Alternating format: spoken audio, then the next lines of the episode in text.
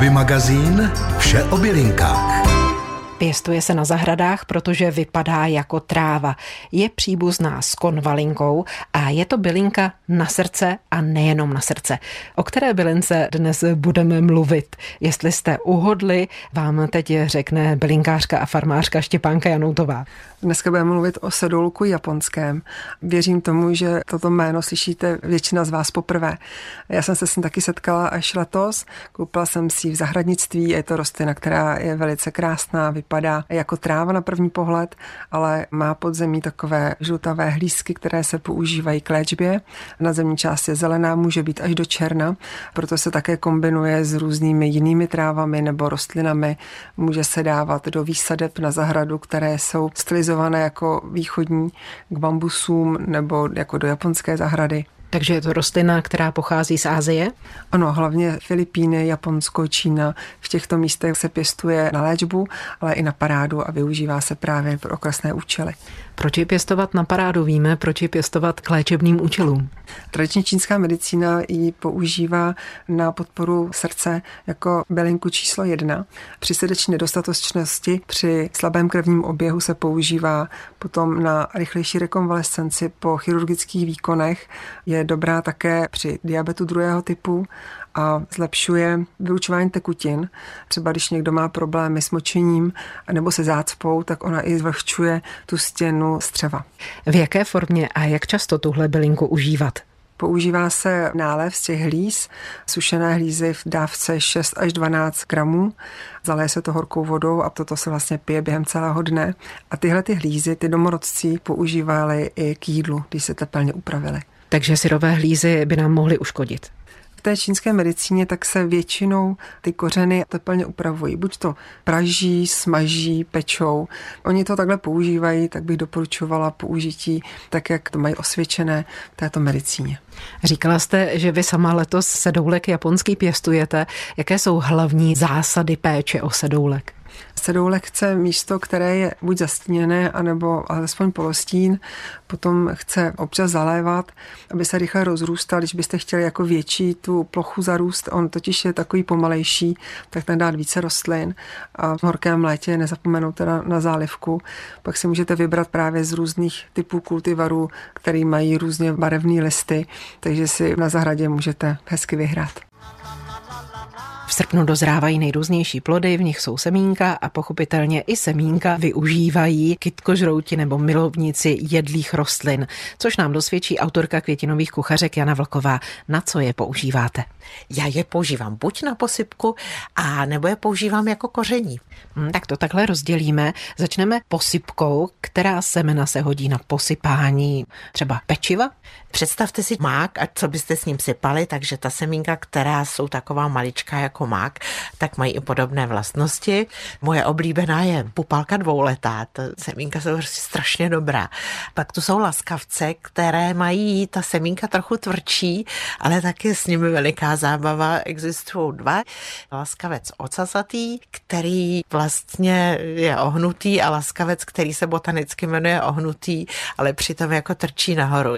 To jsou dvě rostliny, které dávají taková droboučká semínka, která právě jsou na posypy vhodná. Oba dva tyto jmenované laskavce jsou příbuzné s čínským merlíkem, neboli kinout, takové menší provedení. Tak to jsou moje oblíbená semínka, která dokáží to, co mák. Mhm. Takže mají takovou jemně nasládlou chuť? Ona jsou hlavně vizuálně podobná a no, to je zajímavé, jak bych tu chuť popsala taková divočejší, není tak nasládla jako mák. Necháme se překvapit. Další jste říkala koření. To budou semínka, která běžně kupujeme v kořenářství. Můžeme si je vypěstovat. Fenikl, anýs mě napadá. Přesně tak. Fenikl, anýs, ty se často pěstují v zahradách, ale já mám dva jiné typy ještě. Kdo nebyl příliš pilný při červnovém obhospodařování zahrady a vykvetl mu libeček, tak teď bude šťastný, protože může sbírat libečková semínka, která jsou vynikající. A dříve se sbíral na lukách kmín, to jsou rostliny, které jsou si botanicky i chuťově příbuzné, podobné a Já si myslím, že by se ten kmín dal ještě někde najít, protože jsem lustrovala nějaké botanické servery, abych zjistila, jestli pořád ho tam ještě mají uvedený a uvádí se, že kmín kmín kořený, tak se to správně botanicky jmenuje, normálně by měl se vyskytovat na lukách. Je to dvouletka až vytrvalá rostlina. Tak kmín budeme používat jako kmín. A co ten libeček? Ten libeček můžeme používat skoro jako kmín, že jo, vaří se třeba na jaře brambory s libečkovými listy, takže ho můžeme přidávat k vařeným bramborám jako kmín, nebo já mám svoji oblíbenou kombinaci s pečenou zeleninou, když pečete na podzim prostě, že jo, brambory, řepu, mrkev, celer na plechu, okořenit to tím libečkovým semínkem, buď to může být jako posypka tak, a anebo lepší v tomto případě to jako drcený. Jsem zvědavá, jakým srpnovým receptem teď navážete? Navážu posledními semínky, která se ještě nepřeměnila v semínka. Krásně jste navázala. Navážu slunečnicí. Navážu slunečnicovými poupaty, protože slunečnice je rostlina, která vydrží do prvních mrazíků. Je to rostlina, která pochází z jiného kontinentu a tak má trochu jako jiný ten biorytmus. Takže ještě v tom srpnu se dají z té slunečnice získat nezralá poupata, nerozvinutá poupata, která mají výbornou chuť kterou můžeme připodobnit artičokům, ale v těch receptech s tím můžeme zacházet buď jako s artičoky, které nejsou u nás tak běžné, anebo si můžeme najít recepty na zelené fazolky. A my budeme připravovat co? My budeme připravovat kiš. Což je? Což je lotrinský slaný koláč. Kolik čeho si na lotrinský slaný koláč přichystáme? Ten koláč se dělá ze slaného křehkého těsta, takže 150 gramů mouky, 120 gramů másla nezměklého a tak 4 až 5 lžic studené vody, sůl, pepř. To je na těsto. Takže ještě náplň. Základem té náplně jsou 4 vejce a 250 ml smetany, pak můžeme přidat nějaké koření a ta slunečnicová poupata je potřeba předtím, než je dáme do těch vajec s tou smetanou, trochu spařit. Jako kdyby jsme spařovali ty zelené fazolky, nedává se to tam syrové. Čímž se dostáváme k postupu? Uděláme si to křehké těsto, to se dělá tak, že si dáme na vál mouku, přidáme na kousíčky nakrájené studené máslo a s tou vodou vypracujeme pracujeme rychle, to křehké těsto nesmíme to moc eh, uhňoucat. Přesně tak, jinak to těsto nezůstane křehké.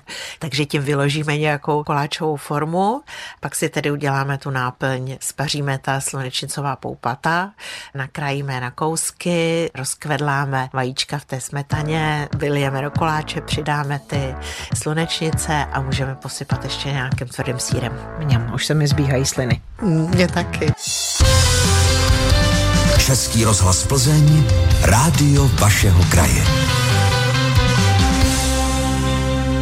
Komora. To je takové místo, kde se leda co schová, pojme věci, které příliš často nepoužíváme, také když se s něčím nechceme nebo zrovna nemůžeme babrat, zabývat, skončí to v komoře. A může se stát, že potom najednou v té komoře není k hnutí, nemůžeme tam ty jednotlivé věci, které zrovna potřebujeme ani najít. Téma pro průvodkyni laskavým minimalismem Marcelu Janskou. No, je to přesně tak. Ta komora je místnost, kterou vlastně ani nepočítáme, ale je velice důležitá. Ale aby to byla místnost, která nám slouží, která je zázemím nebo oporou, tak taky potřebuje naši pozornost, nejenom naše kuchyně nebo ložnice. Otázka tedy zní, jak do komory vnést řád. Asi nezbyde nic jiného, než začít jejím úplným vyklizením. Spousta lidí se tomu brání a vlastně mě říká, že to by byla hrozná práce a zvlášť, když je ta místnost velká což se to dá taky rozdělit na několik částí. Ale v zásadě bych řekla, potřebujeme vědět opravdu, co tam máme ve skutečnosti dnes, potom, co bychom tam chtěli opravdu mít a co chceme mít nejvíc po ruce, co je vlastně prioritou. No a potom potřebujeme porovnat tyhle ty naše představy s tou realitou. Takže vyklidit, komoru máme prázdnou, což pro mě je krásná představa, ale chápu všechny ty lidi, kteří vám argumentují tím, že to nejde. Jak potom postupovat při opětovném zaplňování té komory? Máme si do komory dát nějaké vychytávky, organizéry a podobně? Především, když to vyndáme všecko ven, tak jsme jako úplně zděšeni obvykle. A to i když je to malá místnost, dva metry čtvereční, tak většinou toho tam máme tolik, že prostě tím zaplníme celou chodbu nebo půl další jiné místnosti. Člověk si říká, jak se to tam mohlo vejít. No, ale ještě předtím, než to tam budeme dávat zpátky, tak opravdu teď máme perfektní možnost se podívat, co tam vlastně všechno je. Je to vůbec ještě aktuální? Nebo spoustu věcí, aha, tak tohle to jsem vůbec nevěděla, že ještě tady máme, to jsem už dávno myslela, že jsme vyhodili a nestalo se. Potřebujeme prostě projít rozhodovacím a třídicím procesem s každou tou věcí. To už jsme tady probírali a tady si moc jako zkratku nedělejme, protože tam je nejvíc té práce. Nejdřív třídit a potom až vracet věci do komory. Protože nemá cenu si tam nechávat něco, co je úplně zbytečné, zvlášť když tam opravdu každý ten centimetr vyvažujeme, možná ne zlatem, ale je prostě cený. Vždycky chceme, aby jsme v té komoře měli to, co tam chceme mít, to, co jsme se rozhodli, že si ponecháme. A ještě je důležité, zvlášť v téhle místnosti, kde jako často, že zrovna to nemáme kam dát, tak to dáme do komory. Zdá se, že nějakých 20% bychom měli mít ještě jako volné místo na právě případné tyhle ty věci pohotovostního rázu nebo cokoliv nepředvídatelného. Přijde nám velký balík, máme tuhle krabici, tohle povezeme na chatu, tohle potřebujeme vyměnit, teď budeme o víkendu něco dělat a k tomu jsme si koupili a tak dále i potom pro třídění a zároveň tedy ponechání si místa na takové ty nenadálé akce, které musíme v tu chvíli odložit, mm. se může stát, že se budeme v té komoře skutečně hůř orientovat. Jak se mhm. vyznat v komoře? Pomůže třeba seznam, co je ve kterém regálu? To jsme právě u toho uspořádání a u té organizace a myslím si, že jestli někde má cenu označovat a popisovat krabice, police, tak je to v komoře, právě protože tam třeba zvlášť někam dozadu, nebo vysoko, nebo nízko, nechodíme tak často a potom, aha, kde máme ty vánoční ozdoby, kde je ten stojánek na stromeček, protože to potřebujeme tak zřídka kdy, že vlastně to už si nepamatujeme, nebo tušíme, že by to tam někde mělo být. Takže doporučuji opravdu označovat, někdo si řekne, no jasně, to si budu pamatovat. Můžeme, ale nebydlíme obvykle sami, je dobré, když i ostatní to vidí, a nebo třeba taky, když to vidíme ze všech stran. Ve větších prostorách, nebo třeba když jsou plné skříně, nebo je to jinak nepřehledné, neprůhledné, tak klidně i seznam na dveře skříně nebo někam, co tam vlastně máme. Pokud je to viditelné, tak nemusíme si asi dělat seznam, co je v tom boxu, ale dát tomu nějakou, jednak teda cedulku, jako co tam je vevnitř, a ještě to ohraničit je určitě skvělá možnost, protože na tu polici když tam ty věci dáváme jako jednotlivě, tak se vejde prostě jedna vrstva a když tam dáme nějaké boxy nebo krabice, tak se jich tam už vejde několik řad nad sebou. Tak.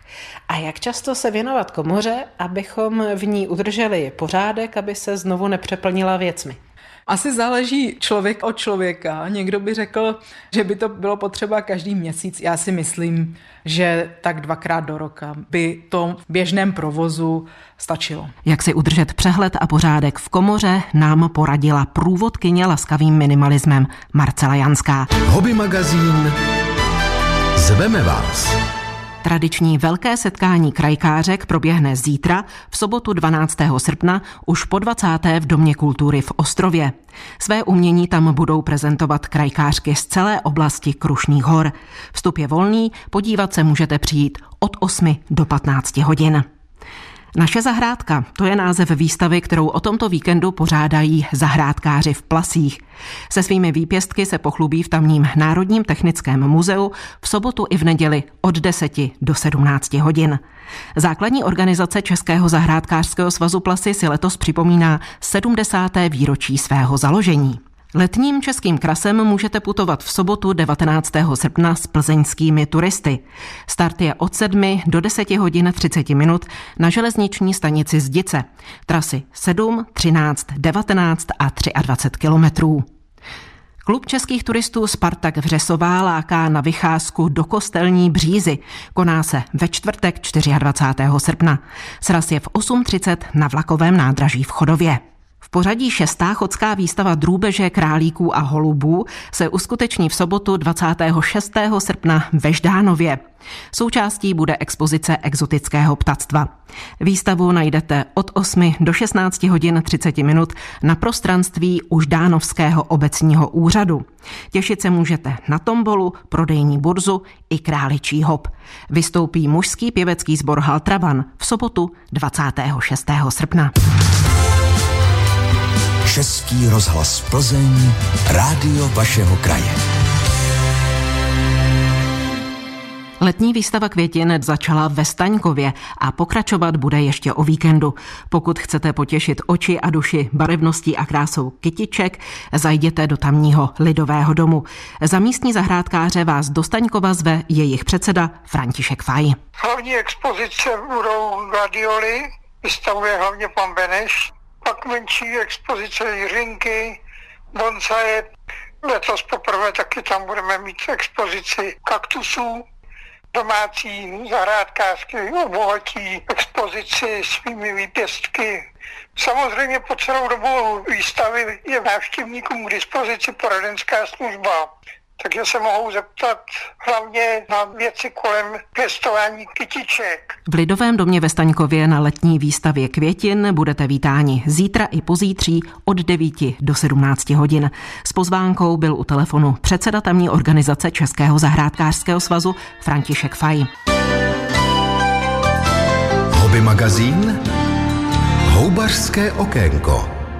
O léčivých účincích hub se v posledních letech dozvídáme hodně informací a možná se i k vám už dostali také ty o léčivých účincích pěstovaných žampionů.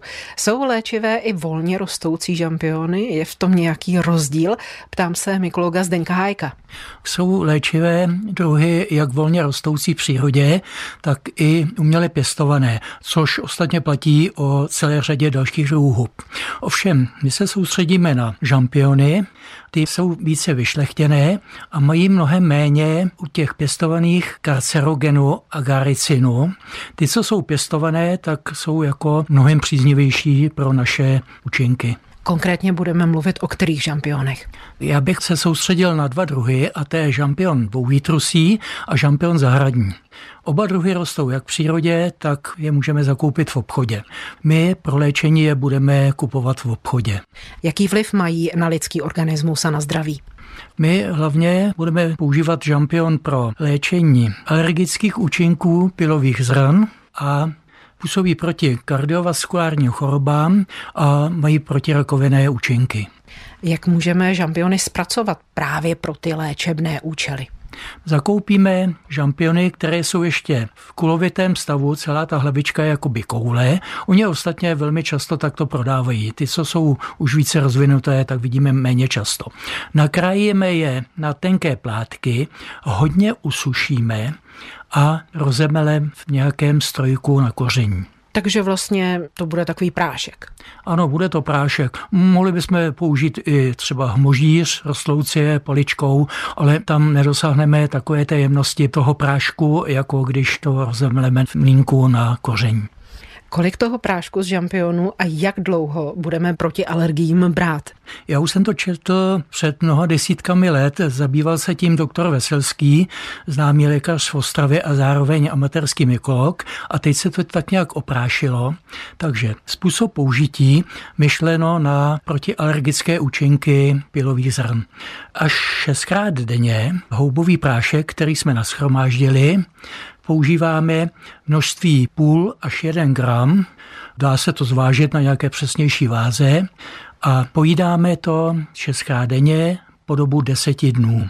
V případě, že po těch deseti dnech nepocítíme žádnou úlevu, ty příznaky dál trvají, to je to kýchání, zarudlé oči a tak podobně, tak je to zbytečné dál v tom pokračovat a trápit se. V případě, že tu úlevu pocítíme, pokračujeme ještě v tomto dávkování celý měsíc, to znamená 30 dnů. Potom si uděláme 14 dní přestávku a pak 10 dní měsíci zase používáme šestkrát denně dávku na špičku nože, což asi odpovídá tak tomu množství půl až jeden gram. A takto prostě se léčíme po celou dobu pilové sezóny. Je to tedy náročné, ovšem ta léčba za to stojí, pokud je úspěšná. Naštěstí nejsem alergik, ale ti, kteří se s pilovou alergií pravidelně potýkají, určitě budou s mykologem Zdeňkem Hájkem souhlasit. Hobby magazín Ptáte se? Odpovídáme. Ani se nechce věřit, že od narození věhlasné lidové léčitelky paní Boženy Kamenické v pondělí uplynulo už 125 let. Pokud se o této osobnosti chcete dozvědět víc, udělejte si výlet do radnic na Rokycansku, kde řadu let žila. V tamním muzeu Josefa Hiláka je jí věnována stálá pamětní výstavka. Čajové bylinné směsi paní Kamenické nám pomáhají dodnes. O jejich složení si píšete anebo telefonujete i k nám do rozhlasu a v mnoha bylinných lékárnách v regionu vám je rádi namíchají. Mezi nejžádanější patří bylinné směsi pro ženy, v dnešní době zejména na myomy. Slovo má fitoterapeutka Monika Šedivcová. Na myomy ona dávala paní doktorka Kamenická V2, samozřejmě, což je řebříček, šípek, mateří douška, dobromysl, hluchavka, truskavec, heřmánek, čekanka a jitrocel. A tento čaj ona dávala na výtoky, neplodnost, na jakékoliv ženské problémy. Jo, to je takový klasický. Ale pak je ještě jeden čaj a ten je nacysty a myomy a tam je řebříček, kokoška, kontrihel a hluchavka a k tomu se ještě přidávají v dnešní době tablety Vilkakora, což je vynikající prostředek z peruánské liány v tabletách a ta čistí a velice dobře právě působí na ty myomy. Ne, že bychom se jich zbavili, to bych říkala hloupost, ale oni jakoby se trošičku zmenší a netvoří se další. Jo, takže tento čaj cista Miom plus tablety Vilkakora. Dokonce už jsou i výrobci, kteří dělají různé tinktury právě na cysty a myomy a zase tam je hluchavka, smil písečný, kontryhelka, kost a měsíček.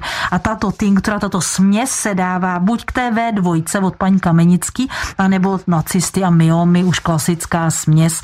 Ale musím říci, že tento čaj se pije dlouhodobě, to znamená nejméně 6 měsíců. K tomu se užívá tableta Vilkakora plus ta tinktura a po 6 měsících v pravidelného užívání, kdy ta žena jde na sono nebo k lékaři, tak po těch 6 měsících skutečně ta kůra se teprve buď se vynechá, anebo potom se dál pokračuje. Ale můžu říci, že to není čaj na 8 týdnů, že je to opravdu dlouhodobá věc. Takže to byly bylinky na myomy v děloze. Ano. Dalšího z posluchačů zajímal čaj paní Kamenické na pročištění dýchacích cest u dětí. Pokud budeme hovořit úplně o těch nejmenších dětičkách, což byla klasická receptura 06, to je bylinný čaj s jitrocelem, který obsahuje jitrocel a pomáhá při rýmě, průduškách a nachlazení. A je to úplně pro ty nejmenší dětičky a to z toho důvodu, že tento čaj nám rozpouští hleny a ty děti ještě neumí smrkat, takže ono vlastně stýká a ty děti ty hleny jakoby polikají a nemusí smrkat pro ta 0,6, 0 až 6 let a je to čaj, který obsahuje proskurník, jitrocel, řepík, meduňku, diviznu, fenikl, heřmánek a mateří douška. To je právě ta klasická její receptura úplně pro ty nejmenší dětičky, ale máme i vyzkoušeno, že když to berou starší lidé, tak ona výborně působí působí, když se dá větší množství, ne ta čajová žička, ale polévková žíce i pro lidi, kteří právě mají silnou rýmu. Takže to je ta 0,6. A pak je desítka pro větší a starší děti. Tam už se může dokonce dávat syrup italka, ten je od třech let tedy. A tento čaj obsahuje heřmánek, proskurník, jitrocel, fenikl, řepík, truskavec, šípek, diviznu a mateří doušku. A to je právě pro ty starší dětičky. Jinak tento bylinný čaj s diviznou, ta desítka pro děti, tak ta pro dospělé lidi výborně nám působí na nachlazení, ale hlavně i na ty dutiny. Tolik fitoterapeutka Monika Šeděvcová. V pondělí 7. srpna jsme si připomněli z té 25. výročí narození léčitelky Boženy Kamenické.